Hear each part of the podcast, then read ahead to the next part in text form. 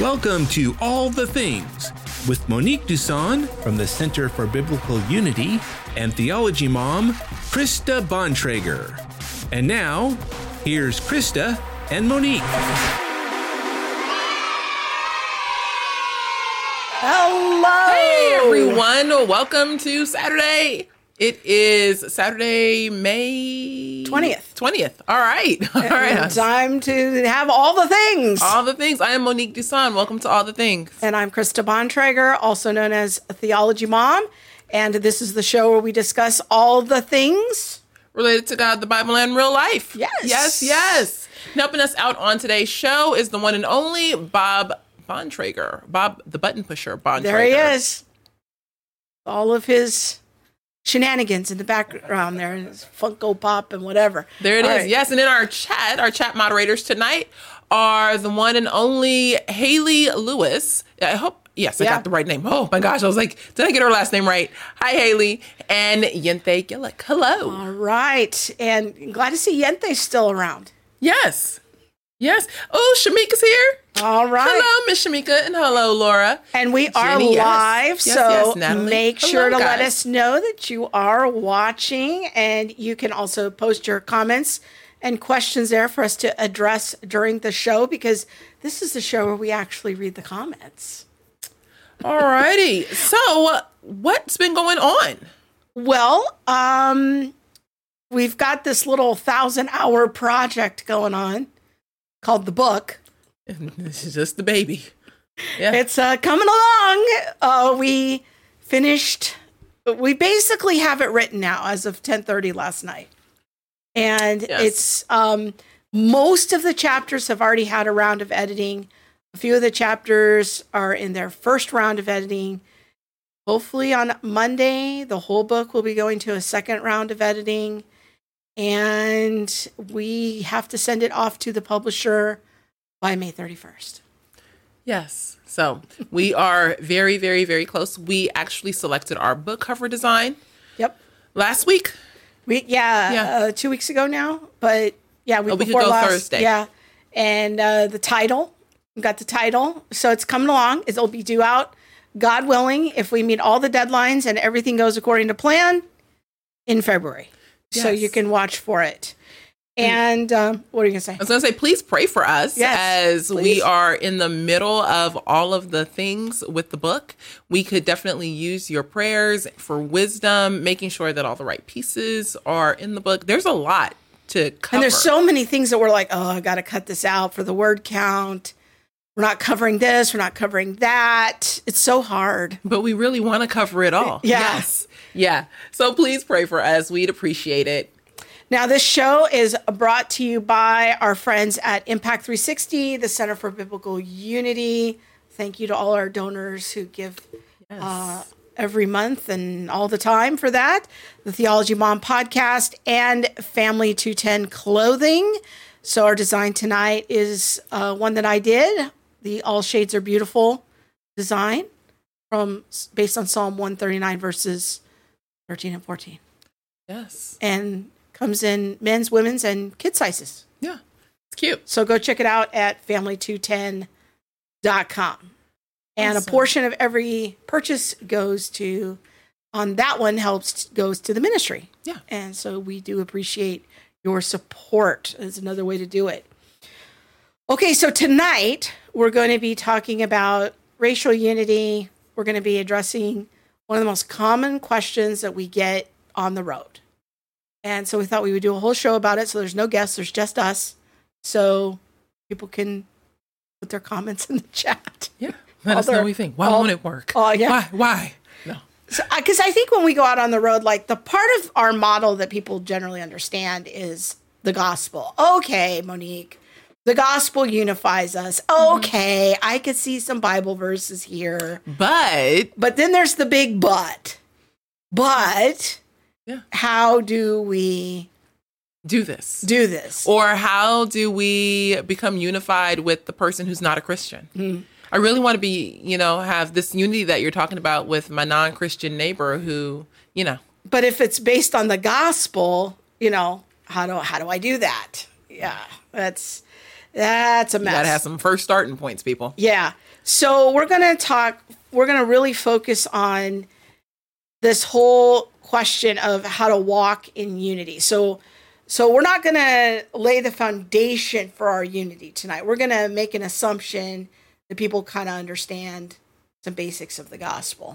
And if you don't, there's some people on the hmm. chat who can yes, help you. Yes, yes. But I would definitely say, like, if you have a Bible, Yeah. read John 17, Ephesians, the whole book of Ephesians. Let's just We're going to look at Ephesians 4 in particular a little later in the show, but I thought this was a good way to kick this off as timely topic. I saw an article in the LA Times this week about two women, and now I had never heard of these women. I think I vaguely heard of the situation that went viral that Yeah. involved them. So um, it's uh, a, a story here Bob's going to put up on the screen, and people can go check it out in the LA Times. A black woman and a white woman went viral fighting racism. Then they stopped speaking to each other. that's unfortunate. Yes. So this is a long article, and we're not This here. article is extremely It, it's a lot of scrolls. You're Yeah. going to be scrolling a while. a very long time. It's interesting though. Um, what struck me about it is the idea of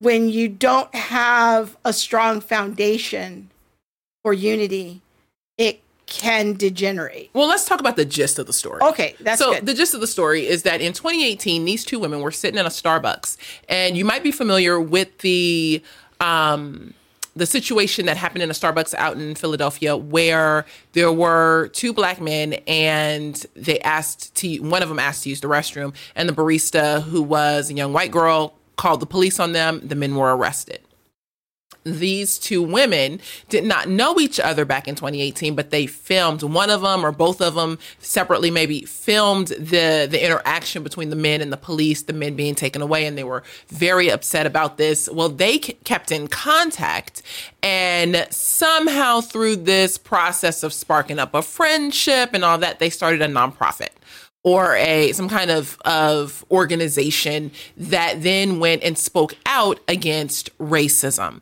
and you know black to white issues or white to black issues and things like that i believe they even did some dei stuff their um, organization you know really blew up they had like 500000 followers Five, can you imagine 500,000 followers? crazy. I know they Wow. um they were on Red Table Talk with Jada Pinkett Smith.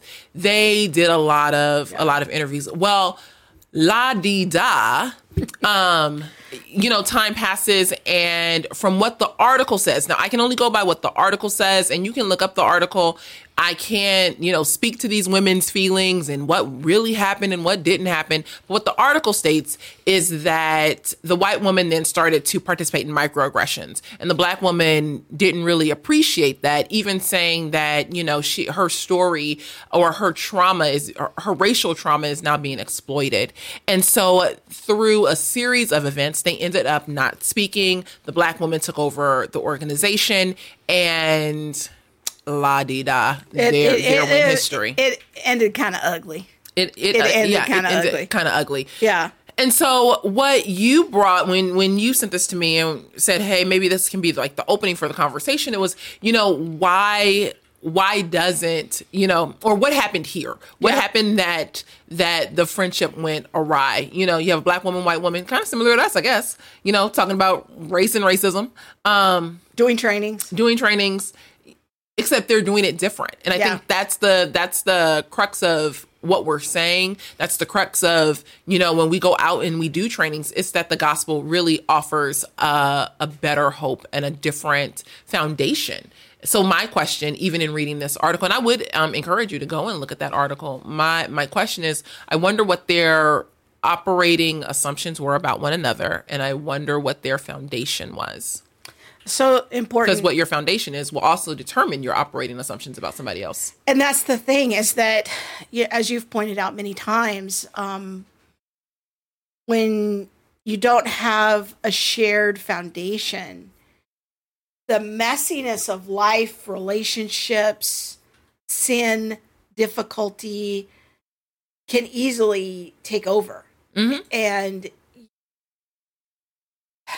I'm not sure that it's always going to be enough to hang on to the relationship or the business. You know, just simply if you're because it, it's hard. It is hard. What, what we do is hard. What one of the things that I think before we even you know go down this whole path, what I think is very interesting is that we have Krista and I have an understanding. We had this understanding, you know, from the moment we started CFBU, is that if it looks like the ministry is getting in the way of the relationship, we're gonna have to let one go, and we're not gonna let go of the relationship. We're gonna fight for each other, and so if we're gonna fight for each other, that could mean this here is getting in the way.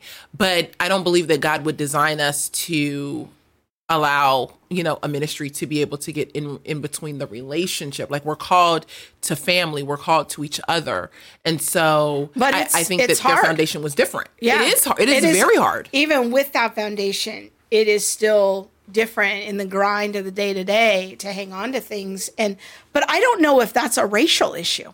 I think that that's, you know, a human issue just Yeah. to hang on, you Yes. know, in, in any relationship. So, well, let's, let's kind of talk a little bit more and, and, and unpack, you know, the differences in their approach based on what it says in the article and our approach. sure Um, I want to start by talking about there, there's some language in the article that makes me think they've been influenced by what we call anti-racism, diversity, equity, and inclusion principles. Um, the Christian version of this we might call racial reconciliation. yeah Um, people outside the church don't tend to use that kind of language. racial as- reconciliation yeah, no not it really. tends to be the Christianized version of anti-racism. Mm-hmm. But um, you know, even in the Christian, christian brothers and sisters recommend robin DiAngelo yeah, yeah, but but even in the Christian version, I think that there's some things that we could agree on early on in our relationship when you were still kind of holding that framework. Mm-hmm. Is you would agree that I was a Christian, you were a Christian, we were sisters in the Lord. There was a basic, there was something you know basic to who we were Mm-hmm. that that we held in common you know regardless of our backgrounds and and- but you always seem to be right i'm just playing i'm just playing that was funny for me i'm sorry yeah but you always seem to also kind of have this thing that would show up in our conversations that made me feel like well there's something more that i need to do in order for us to really get to unity. Mm-hmm. You know there was a basic kind of unity of being sisters in the lord but there was something more deny your privilege that i was supposed to do you know reject your whiteness so, some of these works now talk to us a little bit about about yeah that. i think part of it i mean and i don't want to was i imagining that that that was in the back of your mind No, I think that in the racial reconciliation model, you you generally have a conversation about a table and getting people to the table. And at this table, there is a space for listening and listening to the pains of people of color, listening to Oh yes, the table. You're always telling me to get to the table. I'm gonna need you to calm down. Okay, thanks.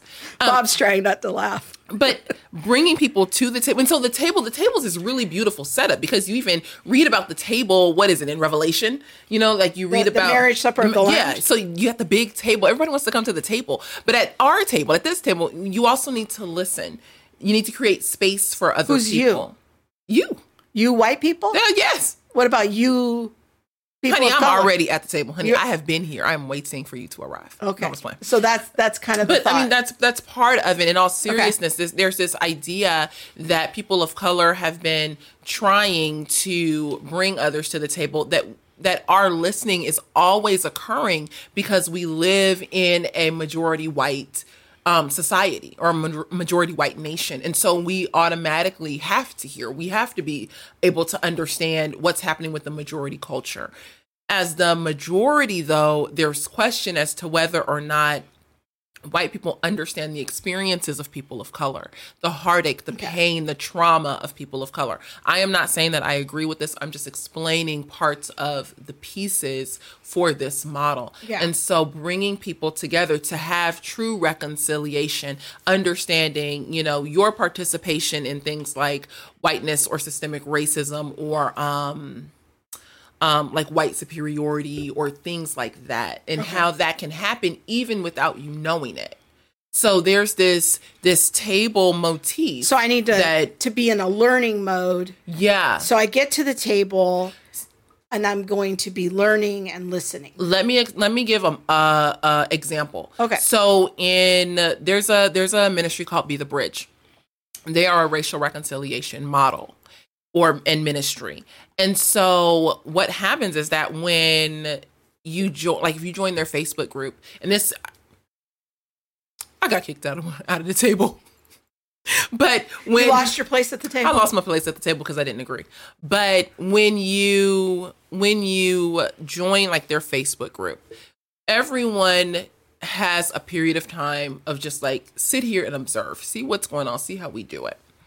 And then from there, the the reconciling can begin of like asking questions or putting posts in the in the group and things like that but at any moment because white people are supposed to adopt a posture of listening and learning a black person can say white people aren't supposed to talk on this topic so you could make a post and then you could say this BIPOC only. This post is for BIPOC, Black Indigenous people, people, of, color. color only and that the implied is white people should not comment and use. It's not implied, honey. That's overt. That we take up too much you verbal space. Yes, and so we talk too much.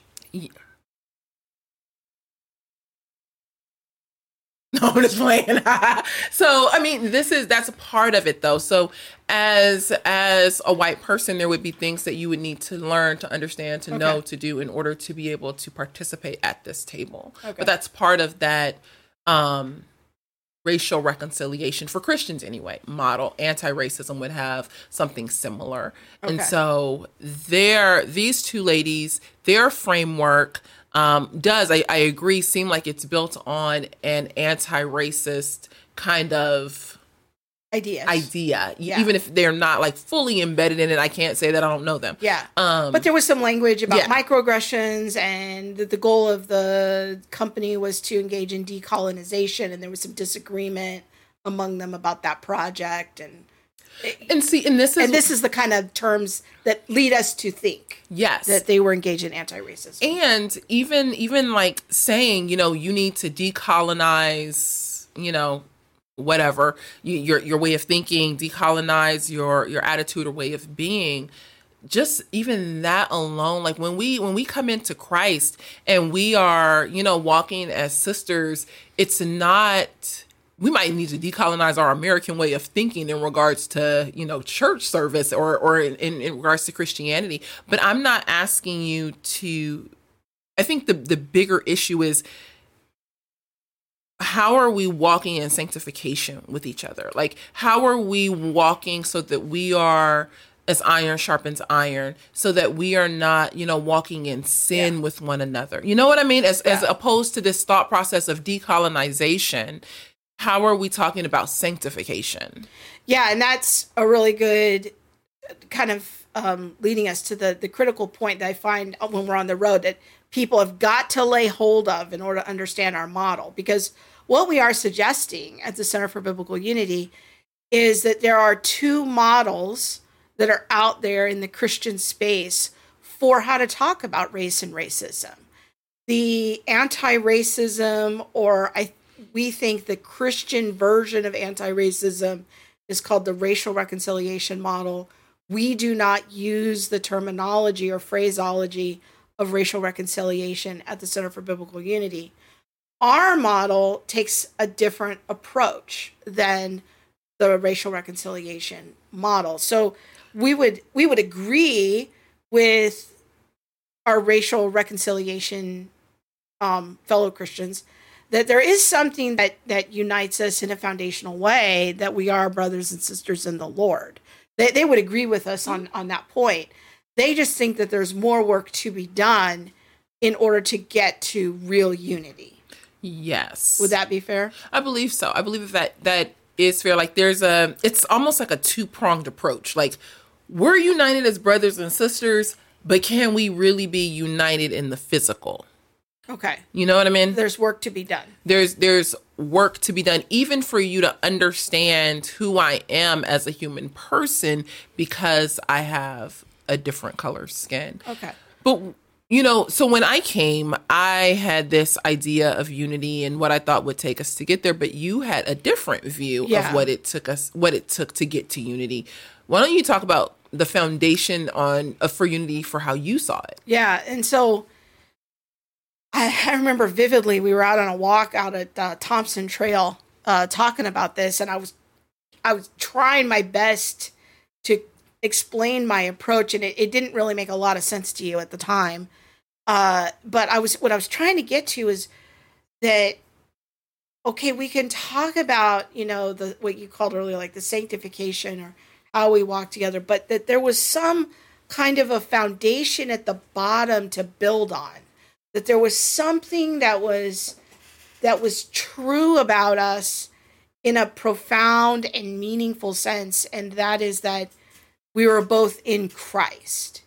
And so many of the conversations we had were through the the the lens of race. And I said, you know, I just I can't find this lens the way that you talk about it in scripture. I'm struggling. Like the scripture talks about humans as being either in Christ or in Adam.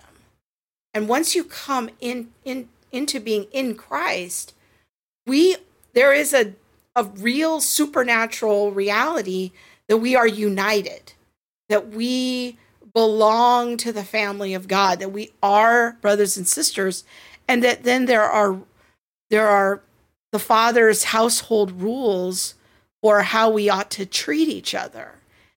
And that foundation of us as the church, the people of God, the family of God, living stones, the temple of the Holy Spirit, all of these pictures that scripture gives us for our identity that that becomes then our primary identity it's what we call our salvation identity and i remember at the time like you were struggling to understand my point or why that was important or how that connected to the discussion on race. Um because you're like yeah of course we're both christians. Like i don't understand the connection here on this issue. But for me that having that as a starting point that unity is not a destination it's a it's a it's a starting reality that we have that was a pretty big difference between us Yes. I will I will agree with that. That Yeah. that was it wasn't about it's so funny because I just said that uh um at a conference that unity is our starting point and we are supernaturally unified through the power of the Holy Spirit. And so it's about how do we walk together from here, not about how do I unite with you. yeah That makes sense? Yeah. And I think that that was something that we both had to think through biblically. And and and that for us is Ephesians 1 to 3 is okay, we could agree, yeah, we're both in Christ. This is our starting point. This is our foundation. Because Ephesians 1 to 3 is really gospel. It really is. It's really it's really just a your gospel identity, message. Yeah. all of that. and and how you get here and what was done and Yeah. Mm-hmm. all the things that we cannot do for ourselves is Ephesians 1 to 3. So then we get to Ephesians 4. And this is sort of the walking in unity part. This is the walking. This part. is the place where I wanted to sit down. I was like, I don't know about this. this is the sanctification part. This is the part of the, what we call the Father's household rules of how do we live together. So I asked Bob to uh, put it up on Bible Gateway for us of Ephesians chapter four. So we're just going to go through it, and um, this is from the ESV tonight. And um, let's just read these first few verses together, and then you said ESV tonight like it was like a a whole thing. I was like, we have a new oh no, because I changed translation, Yeah, so I always okay. tell people what I'm reading from. like how you had ET tonight or whatever that show used Oh, to be. no, like sometimes I read from the NAT or Sorry, never people. mind. Go ahead. People know I'm I'm always changing. Sorry. Sometimes I use the legacy. I like to try different translations. All right. I, therefore, a prisoner of the Lord, urge you to walk in a manner worthy of the calling to which you have been called. So, Ephesians 4 1 is really like the turning point in the mm-hmm. book. Like everything from Ephesians 1 to 3 is the gospel, mm-hmm. is identity. How do we get here? How do we become the people of God? Ephesians 4 1 is kind of the hinge that now we're going to talk about now how do we live? All right. So he says, I urge you to walk in a manner worthy of the calling to which you have been called. So now he's going to tell us how to walk. And this is what we struggle to explain to people. Here it is with all humility and gentleness and patience, bearing with one another in love, eager to maintain the unity of the Spirit of the bond of peace. So let's just start with those three verses. I, I think this is vitally important for us to lay hold of mm-hmm. is the world is telling us a set of rules of this is how you walk in unity. This is how you ought to be holy. These are the beliefs. You got to have all of this complex set of interlocking beliefs and, and all of this. For the Christian, what we have is very simple patience, love, maintain the unity and the bond of peace, humility. It's simple, but way harder. I think it's important though. Give people a little bit of backstory. Who were the Ephesians? Sure. Like, yeah, why don't you do that? The Church of Ephesus. Go yeah. ahead. I'm waiting. Yeah. well, the Church of Ephesus, if I am remembering correctly, they weren't necessarily well. The the Ephesian community had been impacted by a lot of paganism and secular ideas. Yeah. So when there Paul, was a large temple to Artemis there in Ephesus, it was one of the seven wonders of the ancient world, in fact. Oh. And um, it was a big center of commerce.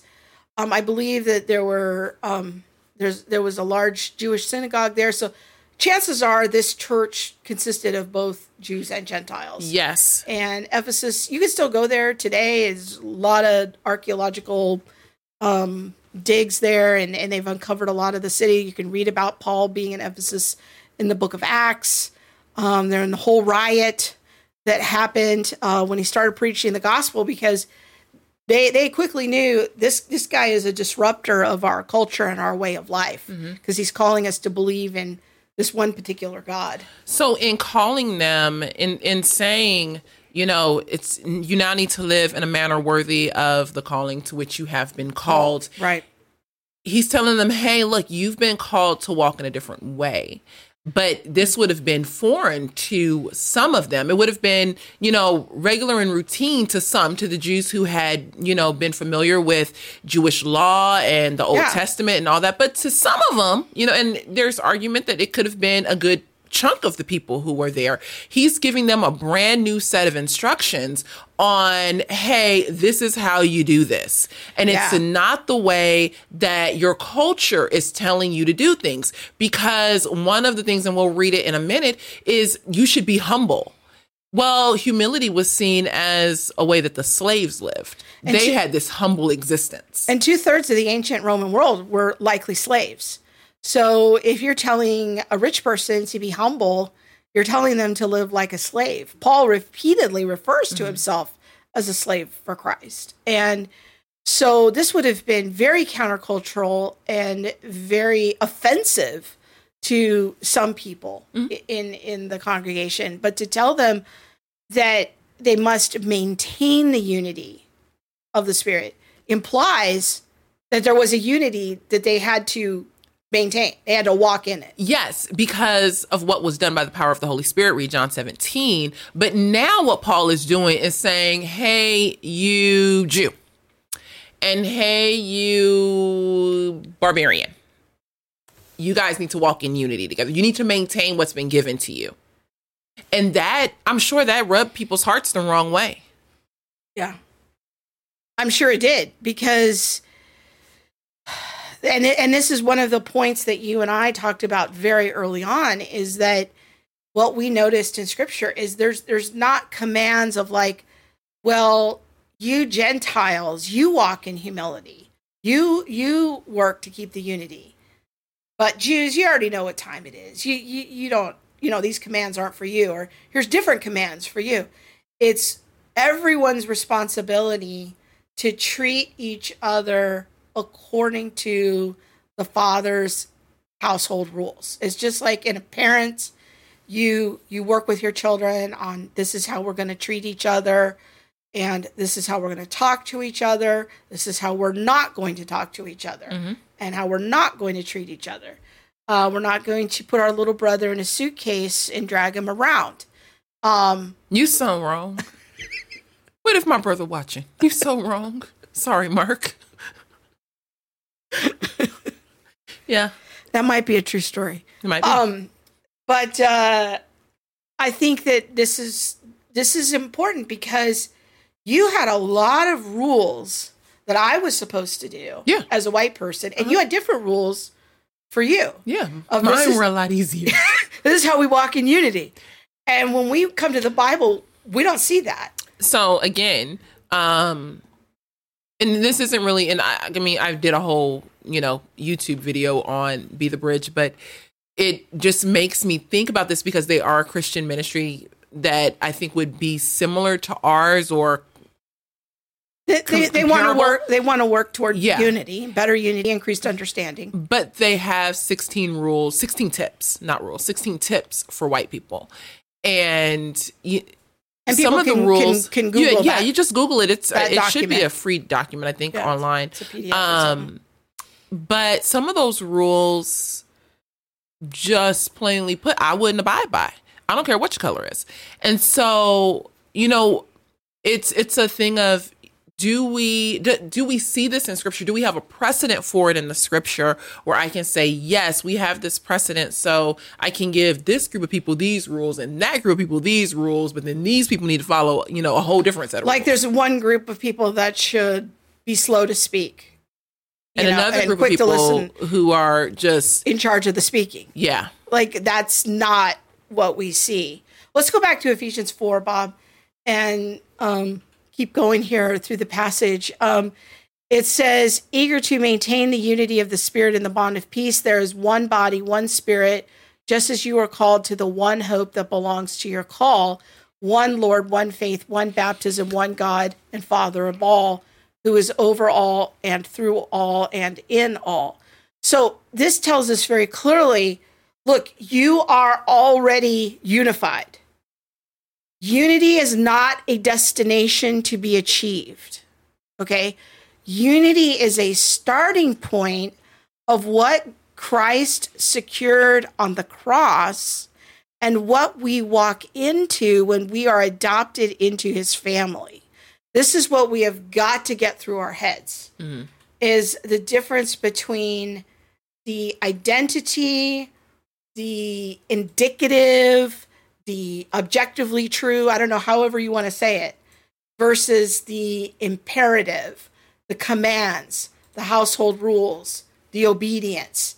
So one is the foundation, the identity, something is objectively true versus, you know, we could call it justification, we can call it the gospel versus what's the the structure that's built on top of that that building the household of faith is this is then how we treat each other I think that's really helpful and important because when you don't understand that, you can enter into legalism yes and you can enter into, well, this is mine and you don't get to have it until you do these things. This is for us, but until you do X, Y, and Z, you can't really be a part of us. And who then, you know, decides if you've done enough to become a part of us? And what if you mess up? Are you not a part of us? And so we don't want to create this legalism that says, you know, or, or all of these um, like hedge laws or these surrounding, you know, things that you have to do in order to truly keep God's command. so let's let's break that down a little bit more because what you're saying there is really important Hey, I try, I try. so let's define legalism i define legalism as man-made laws that people try to bind our conscience to as if they are god's laws you should be reading White Fragility. yeah, that would be a that would be a man-made law. Um, I swear it's in like 15 Thessalonians. So, w- legalism is not the same thing as obeying the law of Christ. Okay? It says in Matthew 28 19 and 20 to baptize people, go out into all of the world, preach the gospel, go to the nations, baptize them, and then teach them to obey all of Christ's commands. Okay? So, obedience is not legalism. All right? Mm-hmm. Having patience and humility, being slow to speak, being slow to anger. This is not legalism. This is obedience. Okay? So we've got to differentiate between God's laws, or what Monique and I call the Father's household rules, and these man made Pharisaical hedge laws that this is an alternative system for this is how to be holy. Okay. So if somebody is telling you white people can't speak, I can't find that in the Bible. So for me, that's an immediate red flag of that sounds like a social justice Pharisee hedge law, legalism, man made, made up. And I think it's important to attach the, you know, white people can't speak to something that is is a biblical principle or biblical, Yes, you know what I mean? So yes, it's like yes. white people can't speak so that, you know, black people have the opportunity to or white people can't speak so that you can now, you know, exercise your listening. Right. Or in order for us to to get to unity. and You that's know what, I mean? holiness looks like. Th- This is this is the different. You have to, if you can kind of lay hold of the difference between these legalistic, man-made laws of anti-racism, and that those are things that humans are trying to bind your conscience to and tell you to do, and this is how to be a good person. This is how to be holy. This is how to be discipled versus okay where do i find that in the bible where is what what does god's law have to say about that And I think that, you know, some Christians who uphold anti racism and racial reconciliation can go to the Bible and say, you know, well, we need to be doing justice. Micah 6. So it's not that they're not using scripture, but Right. then they put in the extra bit to it. the law part of this is how you do it Well, and but is the law part even correct? That's what i Yeah, mean that- okay, thank you. yeah, Yeah. the man-made laws Yes, yes. Yes. So it's like, you know, you need to do justice, Micah 6. So don't speak. Or you need, here's one that's not even about race, but you need to do justice. How many times, I've heard this a lot anyway. Do justice, thus fight for women's rights. Because, you know, we need to do justice Reproductive of- rights. of women. A- abortion. Re- reproductive rights. Yes.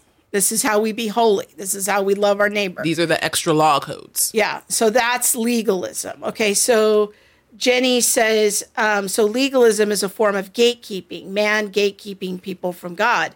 Yeah, or man telling people this is how to live, this is how you ought to obey God. I call it a holiness code.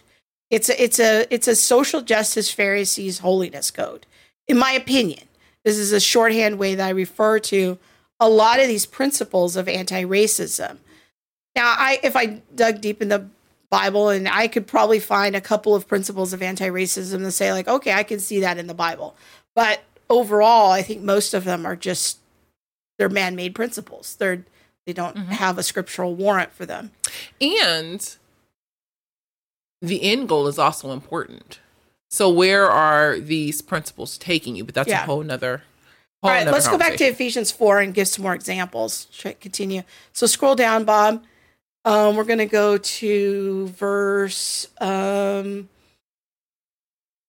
let's see, verse 17. So here, Paul describes the new life, and he's really comparing and contrasting here the life of the Christian versus the life of the non Christian and what some of those markers are. That the Gentiles, and he's using Gentiles here in the sense of as a shorthand way to refer to people outside the covenant, people who are not Christians, to use our lingo. Um, they have futility of their minds, darkened in their understanding, alienated from the life of God. Ignorance is in them. They have hardness of heart. They're callous. They've given themselves up to sensuality, greedy to practice every kind of impurity. But this is not the way you learned Christ. So now he wants them to put off that old self mm-hmm. through its deceitful desires and be renewed in the spirit of your minds and put on the new self created after the likeness of God in true righteousness and holiness. So part of coming into the Christian life is is you come into the covenant. Okay, we're all now part of God's household, temple of the Holy Spirit, living stones, all of these things. And now that's the foundation where then we've put off the old self, put on the new self, and we are going to be renewed into the likeness of God. So it's a restoration of what was lost at Genesis 3. That is the Christian life. This is what Monique was calling earlier sanctification. That is the technical theological term for it. We call it walking. It's walking, and we get that term here from Ephesians 4 is how do we walk in our Christian life? How do we become more and more conformed to the image of Christ? How do we obey the Father's household rules? Well, here's how. Let's look at verse 25. Therefore, having put away falsehood, this is what we're not going to do in the Father's household. Let each of you speak truth with his neighbor. He's now Paul is repeating here an Old Testament law. He's bringing something from the mm-hmm. book of Exodus into the new covenant. Speak truth with his neighbor, for we are members of one another. I belong to you, and you belong to me. But that whole, even the whole idea of truth in the racial reconciliation Yeah. model, you know, I don't want to interrupt. Sorry. Sorry. Be angry and do not sin. So here's how we're going to live. We're not going to be angry and sin. We're going to resolve our disputes quickly. We're we're not going to let the sun go down on our anger because this would give the opportunity to the devil for division, for something bad to happen in the relationship, to get in breakdown. Okay? Um, that let the thief no longer steal, but rather let him labor doing honest work with his own hands. Okay, Paul is bringing into the new covenant just a restatement of something that's throughout the Mosaic law of not stealing, not engaging in fraud, not engaging in theft. This are, in that sense, there are no new laws here. Paul is simply um, broadening them and bringing them transculturally to the Gentiles into the new covenant so that he may have something to share with anyone in need. Again, a restatement of a key principle from the Mosaic Law. Let no corrupting talk come out of your mouths, only such as is good for building up as fits the occasion, that it may give grace to those who hear. This is how we're going to talk to each other. Mm-hmm. We're going to be gracious with each other. We're going to have deference for each other. Do not grieve the Holy Spirit, by whom you were sealed for the day of redemption. Let all bitterness and wrath and anger and clamor and slander be put away from you, along with all malice. Be kind, tender-hearted, forgiving one another as God in Christ forgave you. This is how we walk in unity.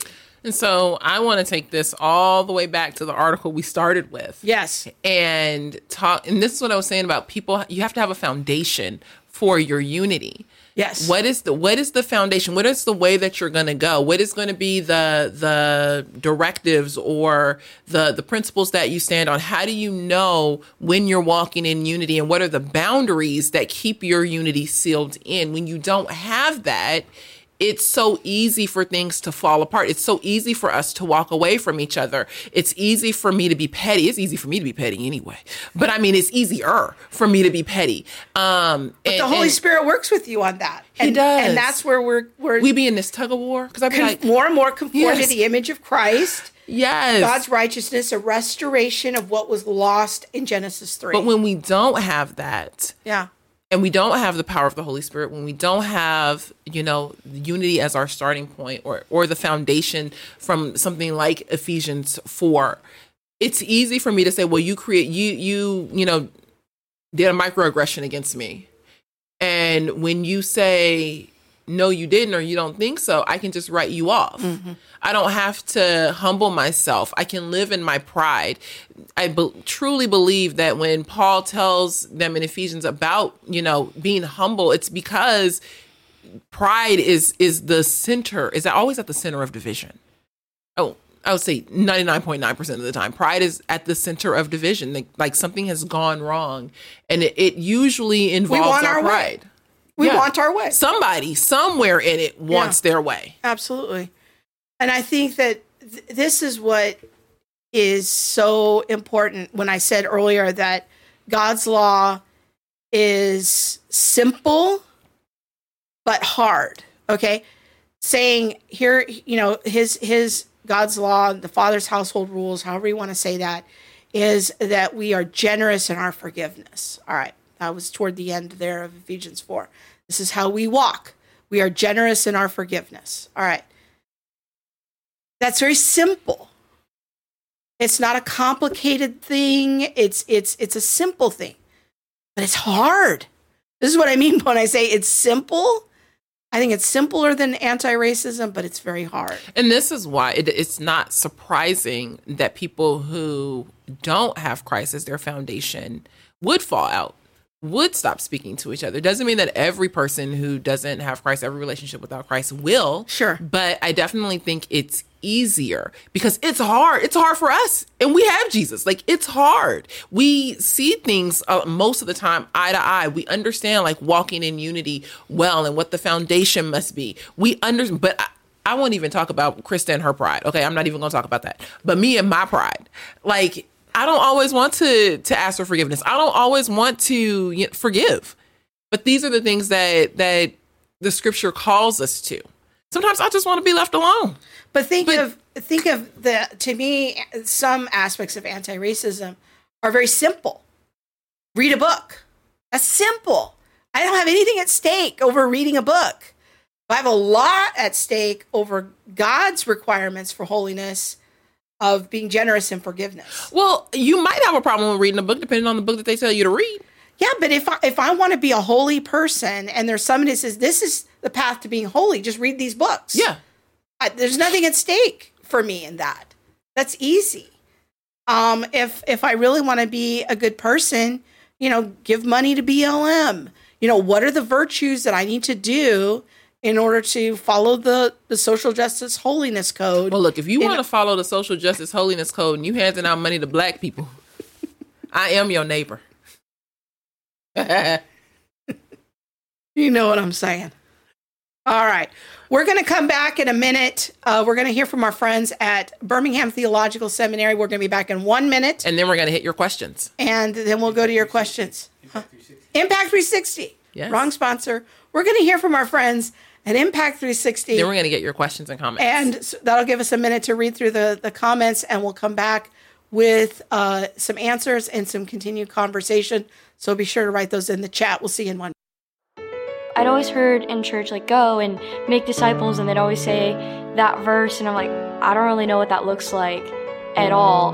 And then when I got here, they taught me like everything I was curious to know about, like progressive Christianity and how to talk to an atheist and how to go about witnessing to someone without it being overly preachy or insincere, and that helped me so much.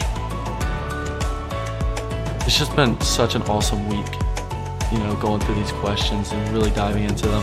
And not just with me, but other Christians. It's not like an individual thing, it's a together thing. We're really strengthening our relationship with the Lord personally, but also together. We have been given the greatest gift. We have been given life.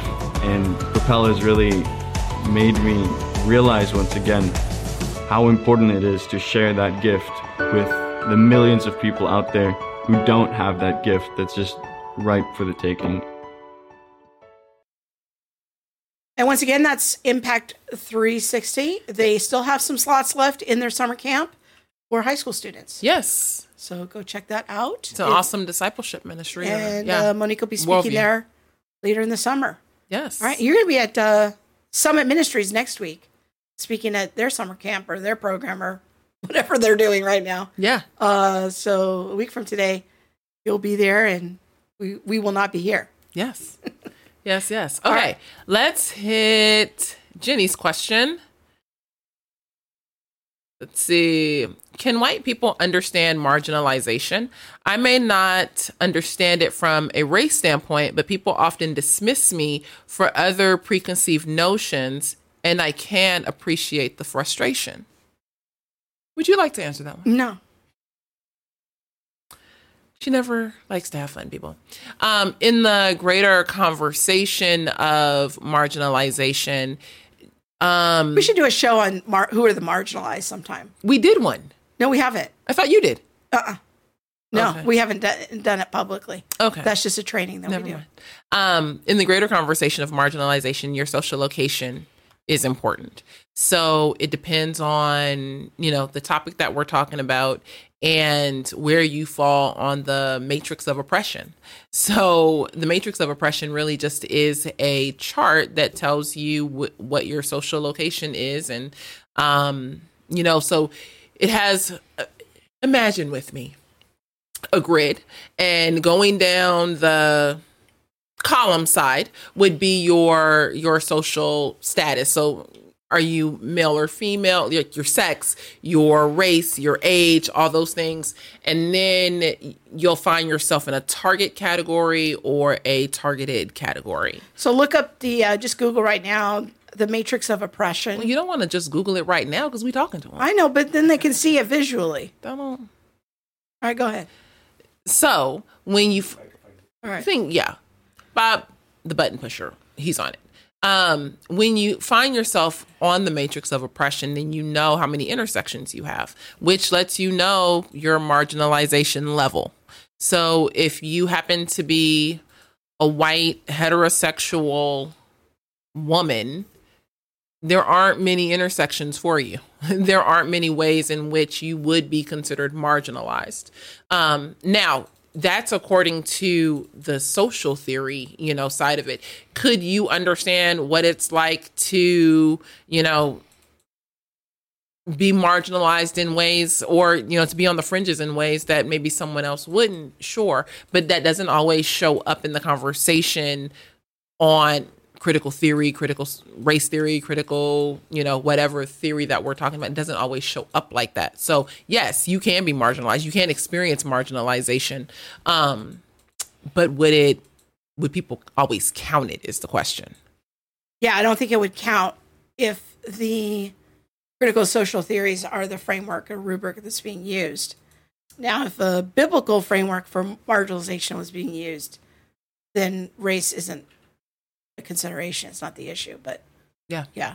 All right. Um, I want to talk about Yente's comment real quick. Um, she says, yeah, uh, many Christians who follow the racial reconciliation model often put cultural social justice ahead of scripture as if scripture doesn't speak to issues of race adequately. And I think that's such a good comment because we were doing a training uh, last fall and a woman actually raised her hand and said, Wait a minute, you're going to tell me that how I walk in unity with people from other cultures and other races, uh, that's a bunch of Bible verses? Like, is that really enough? Is is is that really what what this training is? Is a bunch of Bible verses? Do you remember that woman? no i don't Oh, man, it just went right to my heart when she said that. It really stuck with me. oh Um, yeah no that it was just a bunch of Bible verses. And uh, I thought, wow, that's interesting because when we think about um, what Scripture speaks to, now I will grant you, sp- Scripture does not speak to every topic. Um, according to the doctrine of general revelation, uh, there are things that we can discover in nature that are true, even though the Bible doesn't mention them. The Bible doesn't say anything about the planet Jupiter. It doesn't say anything about comets. Um, it doesn't say anything about atom particles. Okay. That doesn't mean that those things are not true. But when scripture does speak to something, It is the one infallible, God breathed source that we have. So, this is what we call the doctrine of sola scriptura. Sola scriptura doesn't mean that the Bible is the only source of truth. But what it does mean is that the things that it does speak to, it is the highest authority.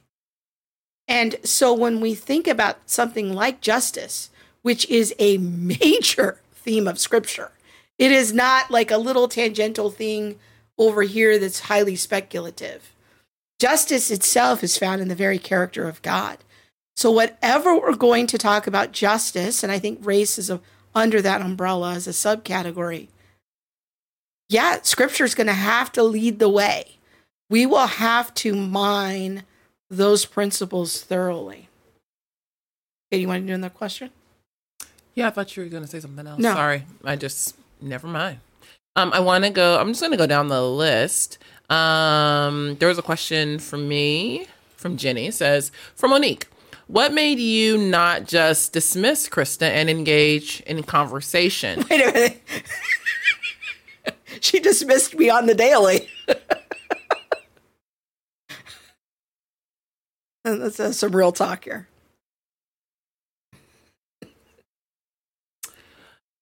What made you just not dismiss Krista and engage in conversation? Sounds a bit like you both realized you were having two different conversations, so tried to define terms, etc. Um, so so you were speaking the same language and could understand each other better. Um, so you're just so wrong. Um, gosh, there was a lot, and in, in the beginning, like I did just dismiss her. Like when I say that Paul talks about humility because he knows that pride is, you know, so big. My pride can can really get in the way, people. Let's be honest. Um, and I thought I was right a lot of the time. And I mean, But it wasn't even. did. We both thought we were right. Yeah, And we were both trying to persuade each other. And yes, we did spend a lot of energy trying to define our terms so that we could speak the same but I don't think that. Okay, so yes, that's all true. I think for me, what happened that persuaded me to see things more that way, like the way that I do now, more in line with the historic Christianity, is there were kind of certain things that happened along my journey Yeah. as I was talking to Krista. So I had an intern come to work and she um at her university many of the A Christian students- university. Yeah, it was a Christian university and many of the students of color had like protested at school and were demanding resignations and they told white students they couldn't speak in class. Like it was a lot of stuff. And I was like, well, I'm just having this conversation at home too. Like, you know, now here it is, and, and looking at the real life implications of that. And there were other things that also happened that just made me reconsider some things. And as I would pray about it or pray for Krista to repent from her whiteness or, you know, all the all the general prayer requests, it, I can't it just had to be the power of the Holy Spirit because I am not generally persuadable. Like if I if I if I'm confident in something then I'm confident in it and She's confident in that everything. that just that's it that's it. And so i feel like there's probably been like just a couple things over the course of my life where i'm like you know i might need to change my mind on that. Um and this was one of them so it really wasn't that i was trying to you know define my terms with her get on the same page with her or things like that. It was that through the Holy Spirit and through things that I feel like the Holy Spirit aligned in my life, I was able to have other interactions that really got me thinking about what it means to be family. What does it what does the Bible say mm-hmm. or mean about us as brothers and sisters? And that began to knock down my paradigm.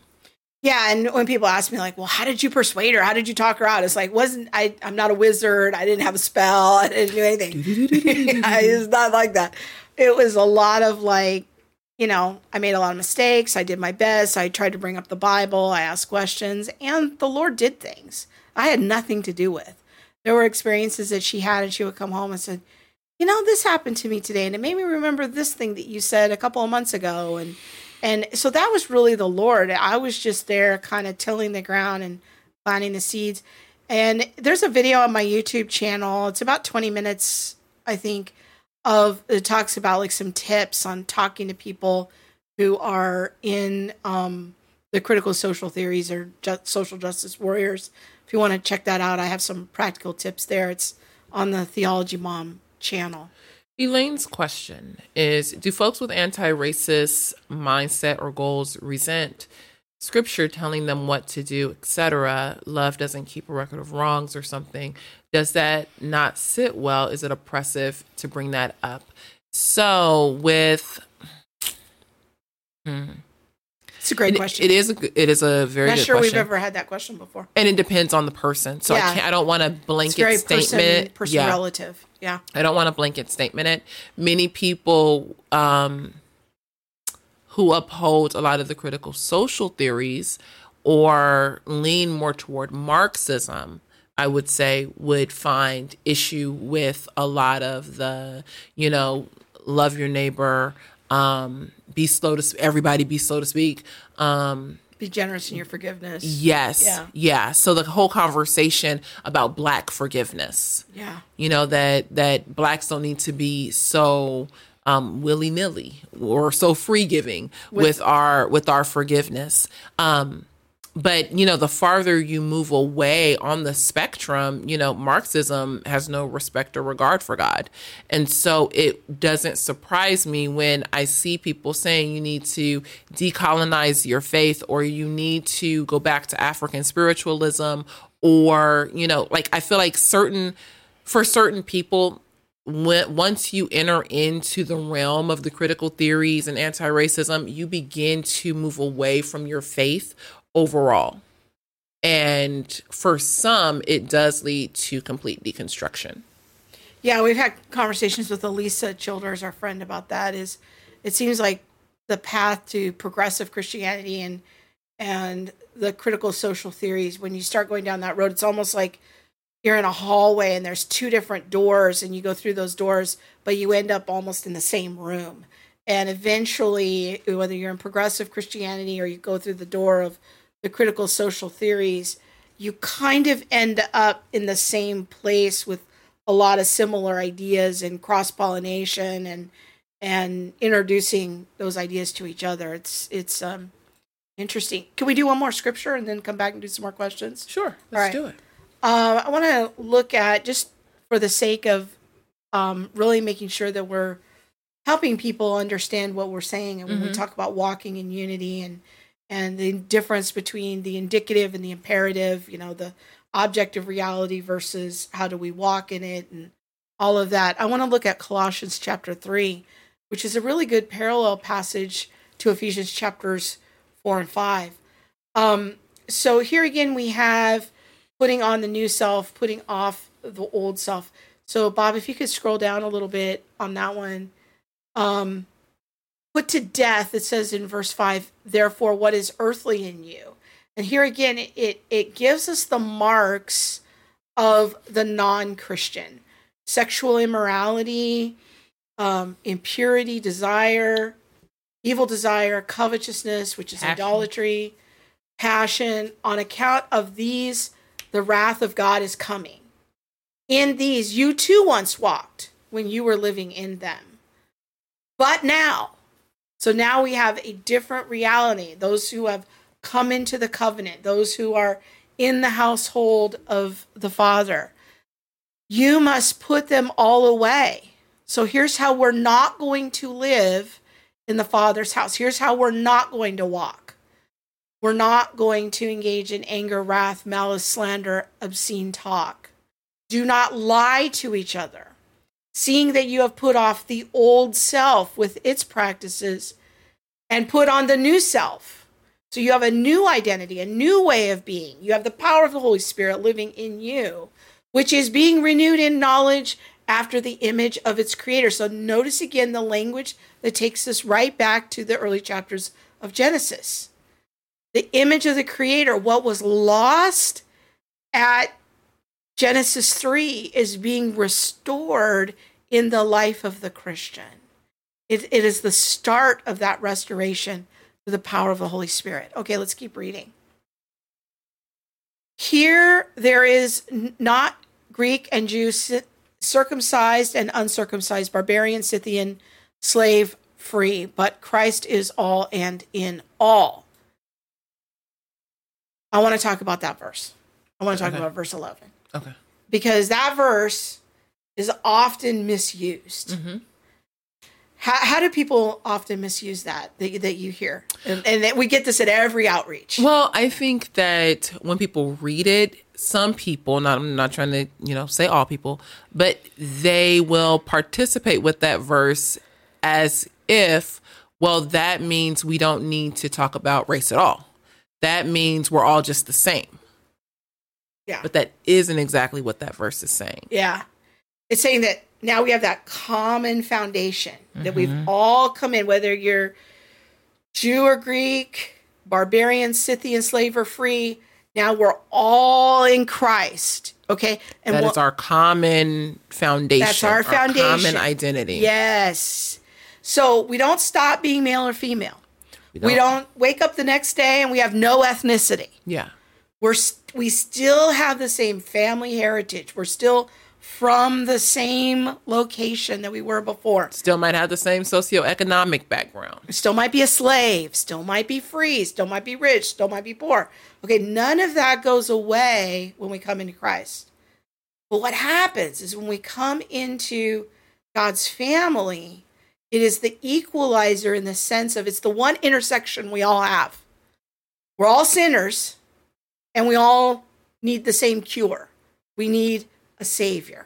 It is the one thing that we all need. Okay. But when we come in the household of faith, the equalizer is that you could have an elder in your church who's a slave in the outside world. Mm-hmm. But because of his character and his obedience to the father's household rules, walking in unity, that's His identity as a child of God. Yes. That slave is seen by the congregation as spiritually mature, renewing toward the image of, of Christ, the righteousness of God. And so he becomes established as a leader in the church. You might have a barbarian or a Scythian, a slave, a free person, a Jew, and a Gentile, and they're all elders. Mm-hmm. So this is what it's saying when we come into the household of faith.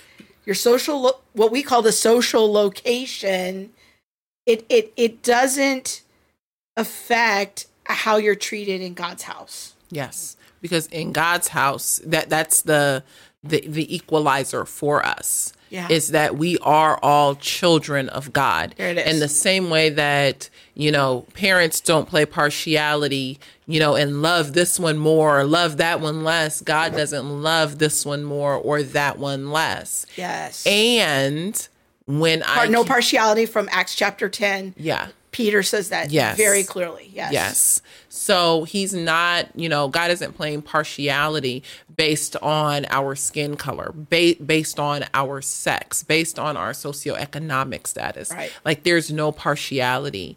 We Um, all have the Holy Spirit. yes. We're all full fledged members of God's household. Yes. And so this this is where Paul says there in here we don't play by those outside rules. Well, you're just a barbarian or well, you're a Scythian, well, you're just a slave and you know what all comes along with that in the outside world in culture. We don't do that in the church. We don't do that as brothers and sisters.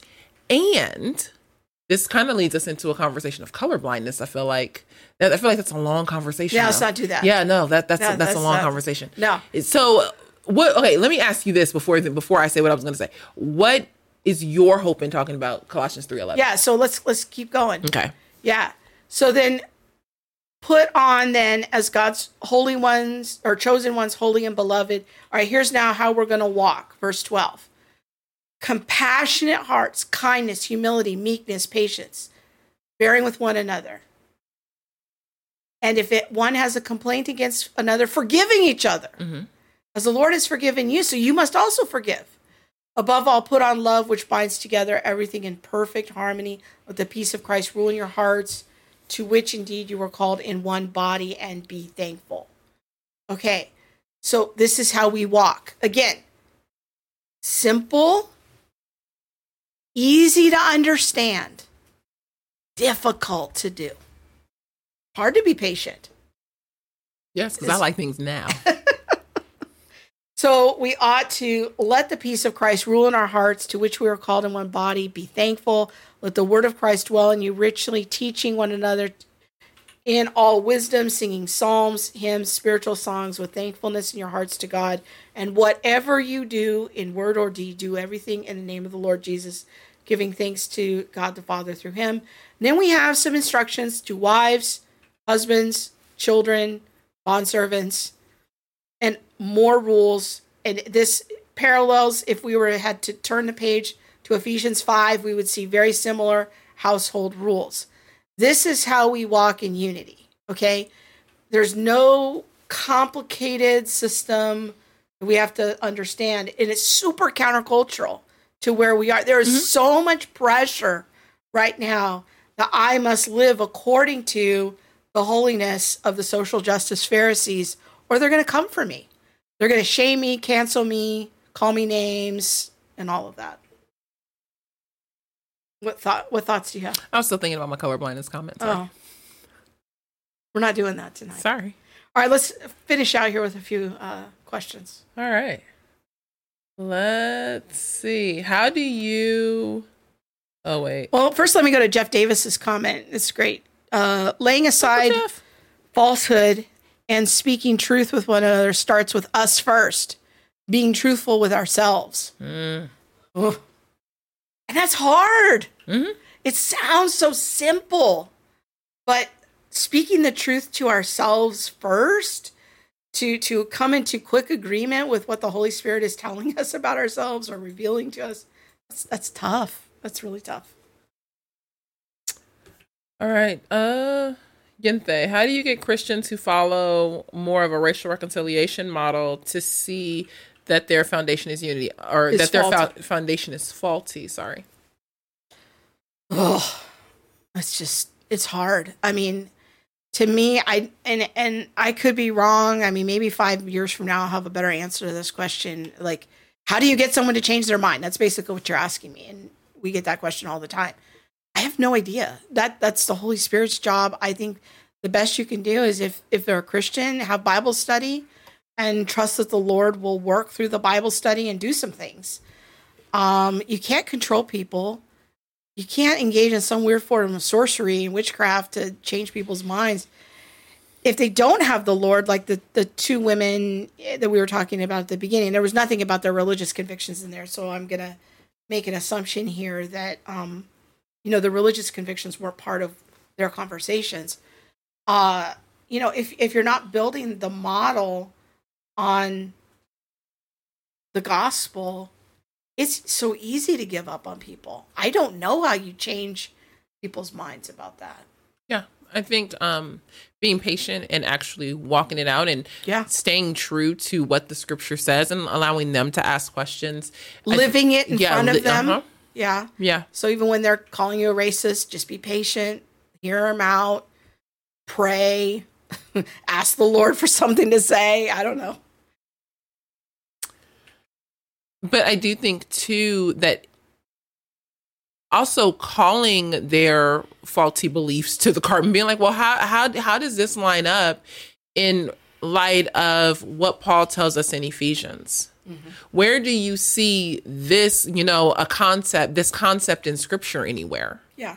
I used you, to ask you that a lot. Asking asking questions and, you know, not not feeling like you have to, you know, back down to appease someone else. And you don't want to just, you know, can the whole relationship. Of course not. But a lot of times, what I see is people say, well, I can't say that because I'm white, or I can't say that because they won't agree, or they say things you don't agree with. So, you know, we we we all need to be adults and and if they are going to, you know, be able to throw something out there, they should also be able to receive something and not feel, you know, attacked and things like that. But that's a whole nother conversation because a lot of times I feel like in this current culture it's you know, you should be expected to take something, but then the person who throws it doesn't really want to receive it. But that is something I would bring up with you from time to time is I would say, well, now wait a minute.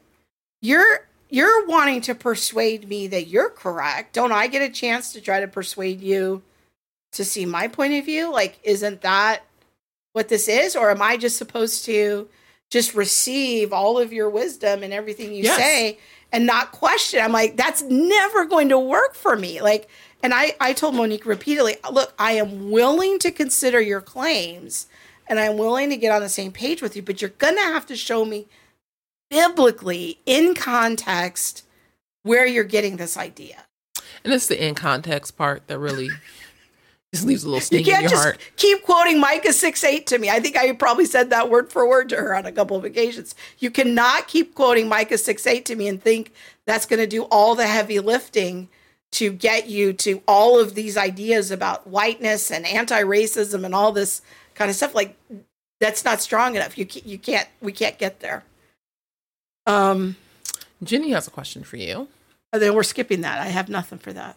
No, we, we, I, I'm I'm wondering. I have questions. Yeah, I if don't know. reality and truth were part of a trinity, what would be the third part? I have no idea. I got nothing. Why not? Because I don't. Reality, truth. I was going to say objectivity, but uh, reality, objectivity would be made of. Yeah, I don't know. Uh, let's go to Elaine's Sorry, I don't know. questions. Uh, Elaine's question: How do non-believers base their ideals for human interaction? Why do they even bother? I think that's a good question. I think that increasingly we're seeing non-Christians like engage in any kind of relationship because it benefits them. That there's some kind of pleasure involved, or they see a benefit to them, and if the relationship no longer serves them or becomes difficult or uncomfortable, they just kind of unhook from it. Um, Christianity is not like that. Um, when I wake up in the morning and I think I don't want to go out in the real world because people are too peoply, um, that that that's not going to work for me as a Christian. Um, you know, that I I've got some uh, I've got some ways that I have to live through the Holy Spirit, you know, and how I have to treat people. I asked the question of how do non-believers base their ideals for humanity, just period. Like, Yeah, you know, I mean. just you know, why why do justice if you're not a Christian? Exactly. Why tell the truth if you're not a Christian? Like, uh, to some degree, they're Just be a nihilist and get it over with. they're borrowing from our worldview. Um, but then too, it's it's kind of like that thing of um, there there's a piece of us, I would say, because we are created in the image of God. I think that truly deep down, like there's something that lets you know when something's not right. Like the majority of people know that murder is wrong. But why? Why is murder wrong? If you don't believe in God, you don't believe that people are created in the image of God, like what is the value of human life? And so I don't know, I kind of this is something I've been thinking about is just, you know, being created in the image of our Father. I do believe that there is something in us that still reflects a, a piece of our Father. Absolutely. Yeah, the creator. Yeah. Um Okay, I think we have reached the end and I think we got to all the comments.